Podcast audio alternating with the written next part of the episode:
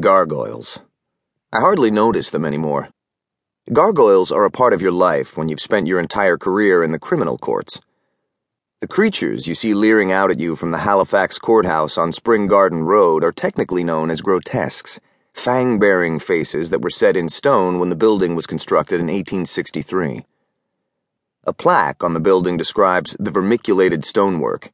It looks as if worms tunneled through it. I'm not surprised. Thursday, March 1st, 1990, was a typical day at the courthouse. I had managed to get my client off unexpectedly at the conclusion of a three day trial on charges of assault, extortion, and uttering threats against his old girlfriend's new boyfriend. His gratitude lay unspoken between us. He swaggered from the building, trailed by three teenage girls in leggings and stiletto heels. Congratulations on the acquittal, Monty. I turned at the sound of a voice as I was leaving the courthouse and saw our articled clerk coming out behind me. Petite, sharp faced, and keen, Robin Reed wore a lawyerly black suit that looked too big on her. I nodded absently in response. Though I have to say, she went on, I didn't think much of the judge's remarks about our client. Well, Mr. Brophy, you're free to go. The system worked. If I see you in my courtroom again, you may not find the system so benign. What kind of attitude is that to take to a man he just declared not guilty? It's the attitude of a judge who knows I outlawyered the prosecution and knows he'd be overturned on appeal if he convicted my client. Robin and I left the courthouse and crossed Spring Garden Road to the city library, where someone had built a snow fort around the statue of a striding, heavily masculine Winston Churchill. I was on a hopeless quest for a children's book with a character named Normie.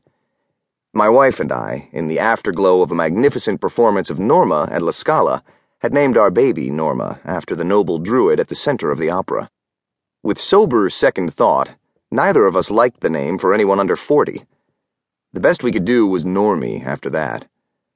Now seven, and wondering why she wasn't named Megan like everybody else, she had looked askance at my brave assertion that there were lots of normies in the world.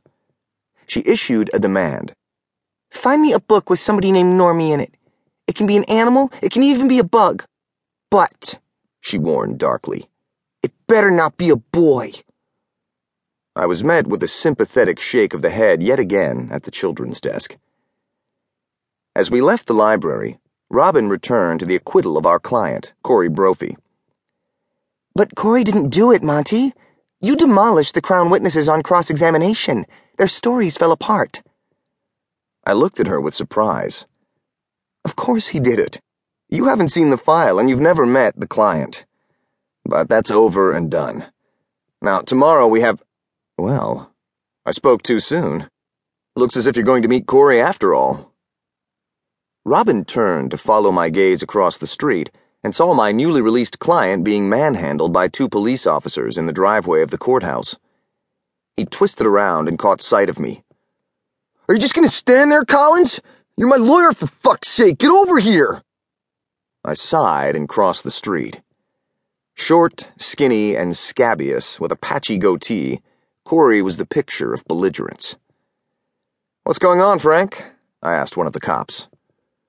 Mr. Brophy is under arrest for assaulting his ex girlfriend. Corey, give me a call after you're processed, I told him. In the meantime, keep your mouth shut. No statements. The other cop bundled him into the cruiser for the trip to the station. This must be a record for you, Monty, Frank remarked. Your client reoffending, allegedly reoffending. What is it, 25 minutes after he was released? I didn't tell him my record was a guy reoffending 25 seconds after his release. He had been overheard threatening one of the witnesses before he even left the courtroom.